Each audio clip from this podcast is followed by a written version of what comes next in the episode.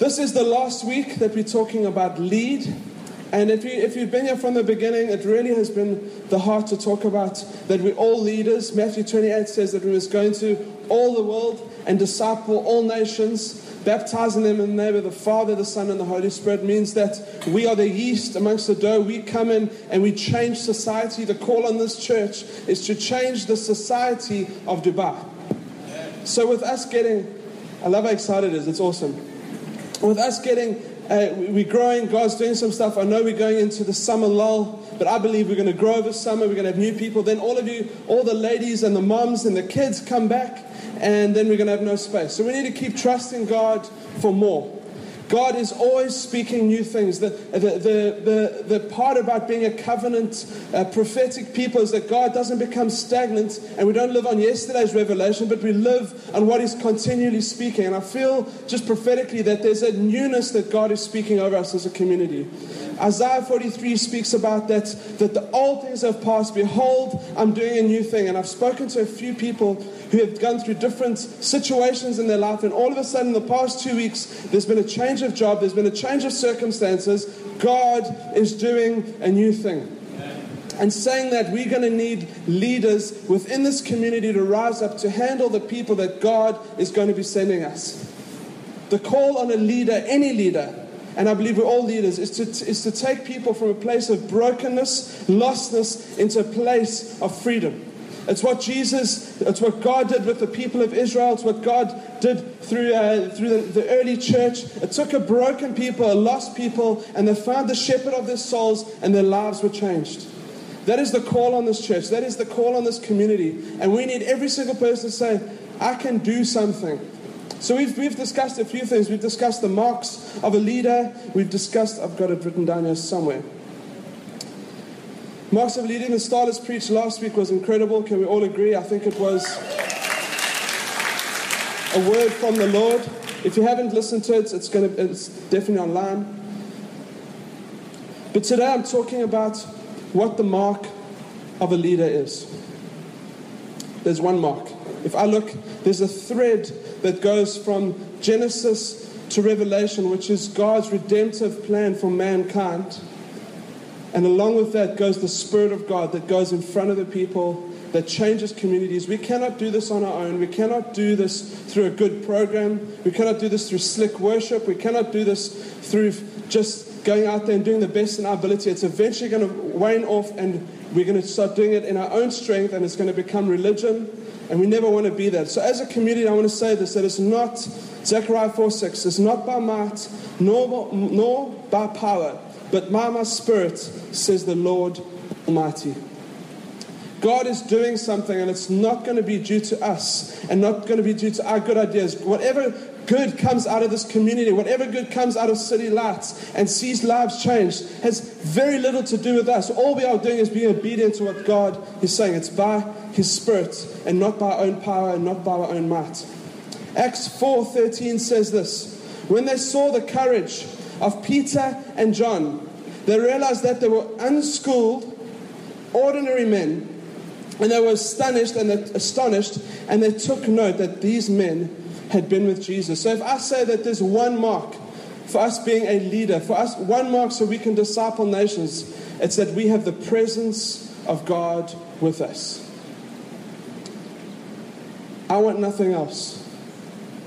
I was talking to a, friend of mine this week. I had breakfast with him, and uh, just it's amazing what God has been leading him through. And I just we were sitting at the table, and I just we prayed for our breakfast, and just the sense of God's presence was just there. Walking around this warehouse, I'm, I'm just praying this week. I said, God, what do you want to talk about? And just God, His presence comes, and He says, I want you to talk about my presence. We cannot do this we cannot change anyone's life. I cannot, my words cannot change your life. The gospel is truth, but it's the Holy Spirit that works in your heart to change your heart. It has nothing to do with me. I'm in any ways, in many ways, I wanted to be a mouthpiece that just proclaims the truth, proclaims the gospel, and lets the Holy Spirit change us. We want to be drenched in His presence. I'm feeding a little bit off these front fills here. Maybe we can turn them down. A.W. Tozer says this I want the presence of God Himself. or I don't want anything at all to do with religion. I want all that God has, or I don't want any. Who wants that? We don't want religion.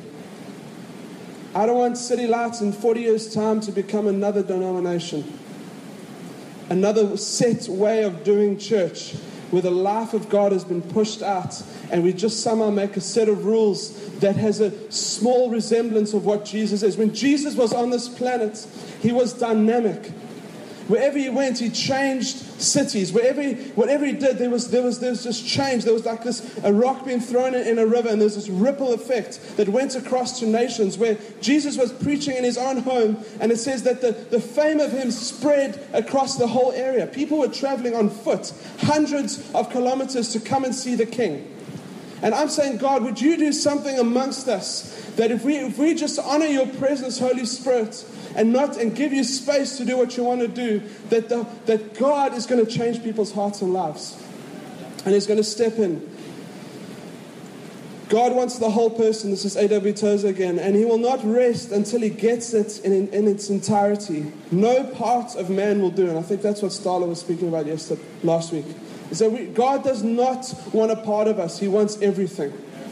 What it means to, to follow Jesus is that He's our Savior, and we all like celebrate the Savior side. We're like, oh, cool, good. Jesus has saved me. I didn't deserve this, and yet I live the way I want to live. But actually, He is Christ, He is Savior, and He is Lord. Which means that, he, that, he, that, he's, that His goal on our lives is for us to change, which I'm going to speak about a little bit later. God's word, when he describes himself, he says, I'm Emmanuel, which is a, the Greek word God with us. He, he is dwelling amongst his people. There's, God is wanting to, he's always just wanted to be with his people. There's, I'm going to take you on a little bit of a journey. Let's, um, before that, I was lying in bed, and I mentioned this last week in worship. I was lying in bed last week, sometime or the week before, and I was just, I was overwhelmed by the greatness and the bigness of God. I don't know if anyone has been into the African bush, like deep African bush. Anyone? And you look up and there's a thousand stars. It feels like eternity is right there. God is right there. We don't really see it in Dubai much because there's lots of light and smog and all that stuff. And I, it almost like I had that sense as I had my eyes closed and I was just meditating on God. David says that he meditates on his bed at night. We need to start meditating on God's greatness. And as I was there, I was like, I was overwhelmed by the greatness and the privilege that He would even partner with human beings. David writes and says, What is man that you are mindful of him? God's mind is full of us. He is so desperate to have relationship with one of us that, and I've said this many times, but he, he gave the only thing that cost him. It was his son. Came and died on the cross for us to, to restore a broken relationship. 2 Timothy 3 says this. It's talking about the church there, and it says, They have a form of godliness, but denying its power. Turn away from such as these. I never want to be a community that forgets about the greatness, the bigness of God, and, and, and the life of God that is in, one, in, in every single one of us, the Holy Spirit working. Otherwise, we get to dead, boring religion. Am I right? Cool. There's other churches, if you want routine, but when Jesus comes into town, it's messy. It's, it's, there's, there's a shaking of hearts. He reveals hearts, as Starla said last week, all the time. So I'm going to go through a few characters in the Bible, a few scenes in the Bible. I'm going to teach the whole Bible this morning, if that's cool. But in the next uh, 15, 20 minutes. And um, so I'm going to start with the garden, get to Abraham, to Moses, to David, to Jesus, and then the church. And how we can see the thread of the Spirit of God from creation all the way to the end, and the thread that God actually wants to presence Himself amongst His people. And I want to start with this thinking that God is always pulling us from where we are to something better. We are changing from glory to glory. And I was thinking, this the whole thought while I started with this, I was thinking, God, why were there sacrifices in the Old Testament? Now, I know a lot of you have heard the teaching that those were types, they were kind of representations of Jesus, that there needed to be blood to be shed uh, so there could be the forgiveness of sins, and that's all truth and right. But what I felt the Holy Spirit drop into my heart is that it's, it's because they, God needed to speak into that culture. There was a, almost a sacrificial culture. And then if I look back throughout history, and God started to remind me of everything, that, that God always meets people where they're at. God is an incarnational God. Incarnation means that he, he wrapped himself in flesh, carne, meat, flesh, and he dwelt amongst us. God has always wanted to be amongst his people. So he can take them from where they are, this idol worshipping nation who was stuck in Egypt, stuck in slavery, and take them into freedom. And yet, just 40 years, which had to happen because a lot of Egypt had to get out of Israel before they got into the promised land. And in our lives, we get saved. There's this radical crossing of the Red Sea. God's saying, but then life starts to get a bit difficult. There's someone in the church that irritates you. And uh, there's, there's, there's little things that start, your wife does stuff, your husband does stuff, and then all this character stuff starts to get revealed in your heart. And all God's saying is, I'm taking all, the, all of Egypt, all of your own ways, and I'm making you focus on me. So we're going to start in the garden. You obviously started, you had paradise. Adam and Eve were created in God's image. There's such incredible truth around that. There was unbroken relationship with God. They were naked and unashamed. They were just, they were frolicking in the garden. It was an awesome moment for them, just the two of them. Then they, the thing is, God never wanted to create robots. So he gave, he gave them choice and he gave them free will. He wanted them to choose them, choose God over everything else. So he puts in the garden the, the tree of good and evil. And obviously, Adam and Eve go sin. And from that moment, there's a, there's a breaking down of relationship. That says that as they were walking, that they heard God walking in the garden, but then they hid themselves and they covered themselves with leaves because they were ashamed of their nakedness. And God said, Who told you that you were naked? That moment in history, however, whatever you believe about Genesis, that, there's, that there's, it was a breakdown of relationship between God and man.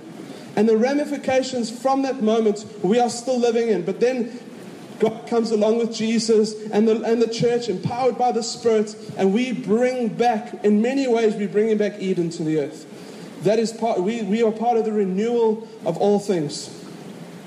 So there's massive repercussions. Man couldn't walk with God. They were kicked out of the garden. God uh, slayed an animal, put animal skin on them. So etc., etc. But then God sets in motion his rescue plan. He, sent, he calls a man Abraham. And if you look at the call of Abraham, number one, he was an idol worshipping man from Iraq, from the Ur of Chaldea, which is kind of southern Iraq, near quite close to Kuwait. And um, God calls him, his only concept of God is a God, I think the, the God was called Nana. It's a weird name for a God, eh? isn't it? We call our gran Nana. And um, so his only kind of concept of and that was the moon god. And so they basically worship the moon, they worship the stars. God comes and calls Abraham, meets him where he's at, and he says, Look up, which Abraham would have done a thousand times in his life. He says, Look up, I'm calling you, I'm going to make you a great nation, your descendants will be as numerous as the stars. Isn't it amazing how God meets us where we're at? He, he talks to us through our own language, and that's why I believe the church, the local church, needs to be incarnational. We cannot be stuck in a, in a method that worked in the 90s or the 70s or the 80s. We have to always be on the forefront, and that's why we need the prophetic, like Danae came and gave this morning, because God is always moving us forward. Read quickly through the book of Mark, you'll see that, that Jesus is always on the move. I love that scene in uh, Lion Witch in the Wardrobe where I think the rat or someone says that Aslan, Jesus, is on the move. We have to always keep in step with God, what God is doing in, in His Spirit. So God calls Abraham. From one man, He makes a nation. That nation gets put into slavery, part of all part of God's sovereign plan and how it works out. God raises up a man, Moses. Moses had an incredible relationship with God under the old covenant. And I want to encourage us this morning that if Moses had this incredible relationship with God, through the law, through, through the old way of doing things, how much more do we have it under the new covenant? With the curtain that has been broken, we, we can approach God boldly that our sins are washed away not through our own doing, but through simply believing in Jesus Christ. And we can come and approach God's throne boldly. We can pray to Him. I can, in the middle of my day, I don't need to go offer 15 sacrifices so I can approach God. I just come before Him and I say, Jesus, here I am. I need to talk to you. That's what God did. He came. That's the glory of the new covenant. And I want to read a few things here. So, can we turn, if you've got your Bibles, we're going to put it up. Exodus 33, verse 7. Now, Mo- now Moses used to take a tent and pitch it outside the camp, some distance away, calling it the tent of meeting. I love that. There's old covenant, so we can approach God. We don't need a space to go and approach God. We can approach God in any, in any way and in any form. But, but he had a place where he went and met God, where the people of Israel knew that, that that's where they met God. Anyone inquiring, inquiring of the Lord would go out to the tent of meeting outside the camp. And whenever Moses went out to the tent, all the people rose and stood at the entrances to their tents, watching Moses until he entered the tent. As Moses went into the tent, a lot of tents here, the pillar of cloud would come down and stay at the entrance while the Lord spoke with Moses. Whenever the people saw the pillar of cloud standing at the entrance of the tent, they all stood and worshipped at the entrance of their tent. The Lord would speak to Moses face to face as one speaks to a friend. Then Moses would return to the camp, but his young aide, Joshua, son of Nun, did not leave the tent. Just a few thoughts there that, that Moses, this man called of God, who a few pages before said, I'm so timid, I cannot speak. I have to get my brother to speak to Pharaoh. God calls this man and he enables him, this reluctant leader, and enables him by what? But by his spirit, by his power that enables him to move forward. Can we go, I think it's 14 to 17? The Lord replied, My presence will go with you, and I will give you rest. Then Moses said to him, If your presence does not go with us, do not send us up from here. How will, how will anyone know that we are pleased that you are pleased with me and you are with your people unless you go with us? Let me give you a short little history lesson on the people of Israel. These guys came out of Egypt, they had no weapons. They were very much stuck in a past age. They, they were kind of oppressed for 400 years in, in, uh, in, um, in Egypt. They come and they're about to take over different parts. Of, they're about to go, the, the, Canaanites, the Jebusites. These guys were, were warmongers. These guys, for hundreds of years, had, had developed themselves almost into the Iron Age. They were a little bit ahead of Israel. So Israel come and, uh, and they come out of, uh, kind of out of Egypt, kind of thinking lowly of themselves they needed the power of God. They didn't have, they couldn't trust in horses and chariots. They didn't have any. There's some instances in the Bible where it says there was only sword, one sword in the whole of Israel. We, need the, we are very much those people. We are coming against stuff that is way bigger, way greater than us, but we have God behind us who's in charge of absolutely everything.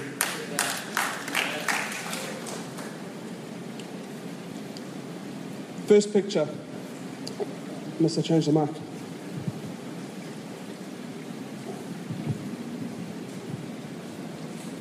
One. Is that better? Okay. First picture is that God comes. He dwelt with man. His presence was with man. Secondly, there's Moses makes a tent. There's this temporary structure where Moses used to go meet God. I'm not going to read the rest of the thing, but basically Moses would meet God and his face would shine. That he had to put a veil over his face because he, he didn't know this, but the people of Israel almost couldn't look at him because his face shone by looking at God. Then comes David. David's described as a man after God's own heart. 1 Samuel 16 13 says, Then Samuel took the horn of oil and anointed him, which is David, in the midst of his brothers. And the Spirit of the Lord rushed upon David from that day forward, and Samuel rose up and went to Ramah. If you look at the word that the Spirit rushed on, it's the same word that when Samson is going to go and kill a lion and tear a lion apart, it's that same strength. There's this, it almost means to fall forward. That the power of God came upon David. That just, and, and this is, I'm talking still under the old covenant. So Jesus hadn't died yet. They were, they were approaching God in, through law, they were approaching Him. But David had this heart after God that God came and said, I'm going to put my presence on you. And it's not going to be for a moment. In the Old Testament, often when the anointing came, it was for a moment and for a task. But David had, it seemed like it sustained him. I mean, it says that Saul killed his thousands and David his tens of thousands. There was this supernatural strength that came upon him, and he was able to lead the people of Israel. David had it in his heart to build a temple, which he didn't get to do. The Bible says that he had blood on his hands, so his son built it. So you had from Moses, who was this portable place, to David and Solomon, that built this permanent temple for, the, for God in, in Israel, where the Ark of the Covenant stayed, where people used to go to Israel to experience the presence of God. Can you see the thread of the Spirit that has been working in redemption through all of this? So, God, just remember that, that early picture of God is pulling us to something greater. He's taking us from glory to glory. Then comes Jesus.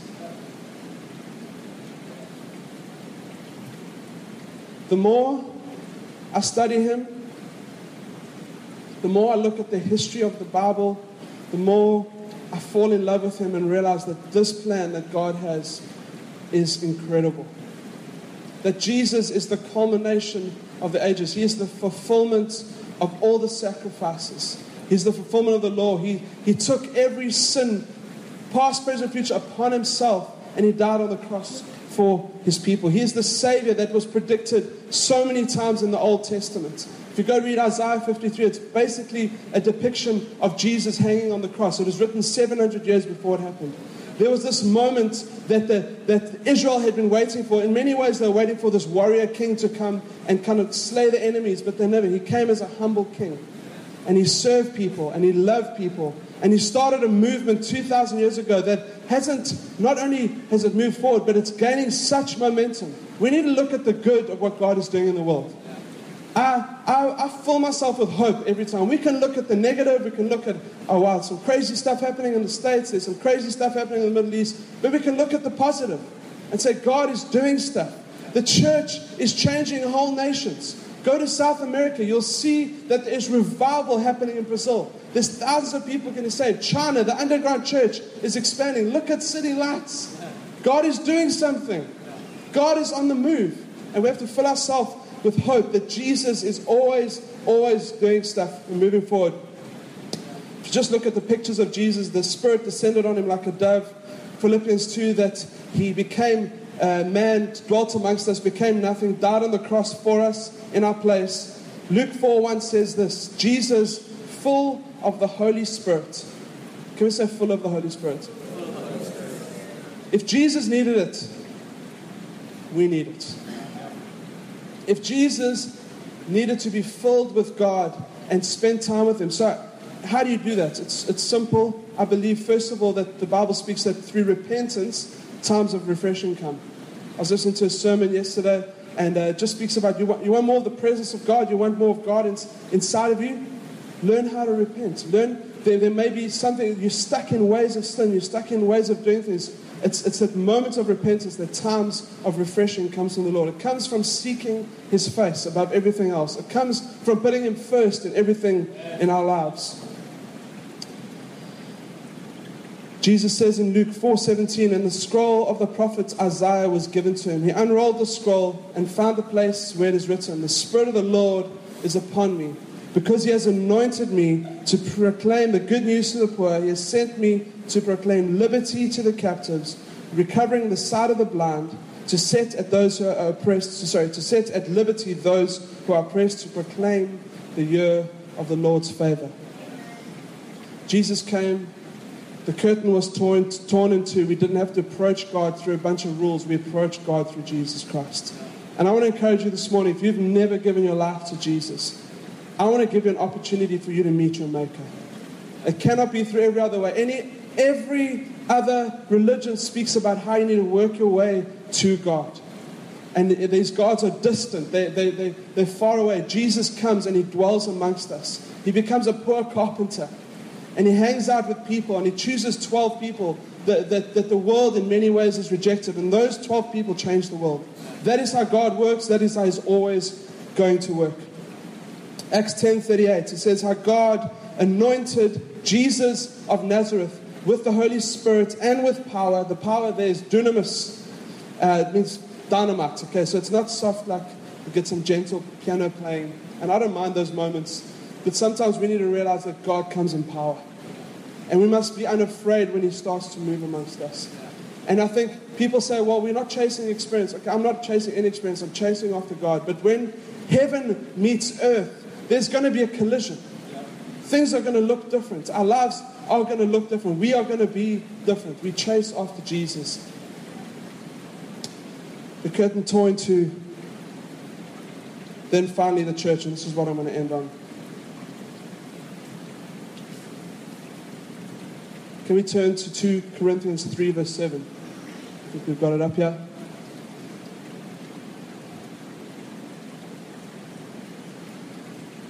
Let's go to 8. Okay, it says, If the ministry that brought death, which was engraved in the letters on stone, came with glory, so that the Israelites could not look steadily at the face of Moses because of his glory, transitory through it, though it was. This is a very different version to what I read. Will not the ministry of the Spirit be even more glorious? If the ministry uh, that brought condemnation was glorious, how much more glorious is the ministry that brings righteousness? For what was glorious has no glory in our comparison with, uh, with the surpassing glory. I want to read just uh, 12 to 18.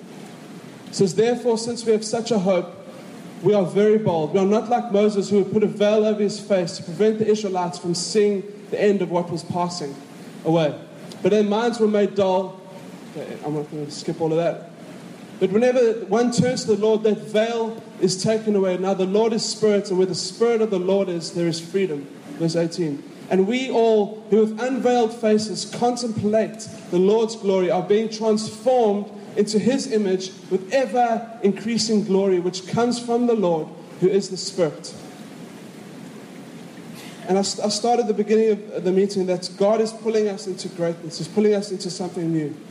That when we stare at Jesus, when we put our lives on Jesus, we begin to change. That's why after two, three years of being a Christian, you should be more like Christ. God is God's ultimate plan from the beginning of time, since man has sinned, was to come, that so Jesus would come, so the church would rise. And there's this greater glory that is in the new covenant that doesn't, it's not going to pass away. It's, it's extending into the new heavens and the new earth. And we are part of that. If glory came on the old covenant, how much more glory in the new covenant? And I want to say, as a community of people and city lights, we need the Spirit of God. We need the presence of God to come and change our hearts and our lives. And we need Him to come and fill us. We need, we do not need to be enabled uh, by our own ways of doing things, but by the Spirit Himself. Jeremiah 31 says this For this is the covenant that I'll make with the house of Israel after those days, declares the Lord. Now, this is also a prophecy about our time. I'll put my law within them, I'll write it on their hearts, and I will be their God, and they shall be my people. Can we all stand?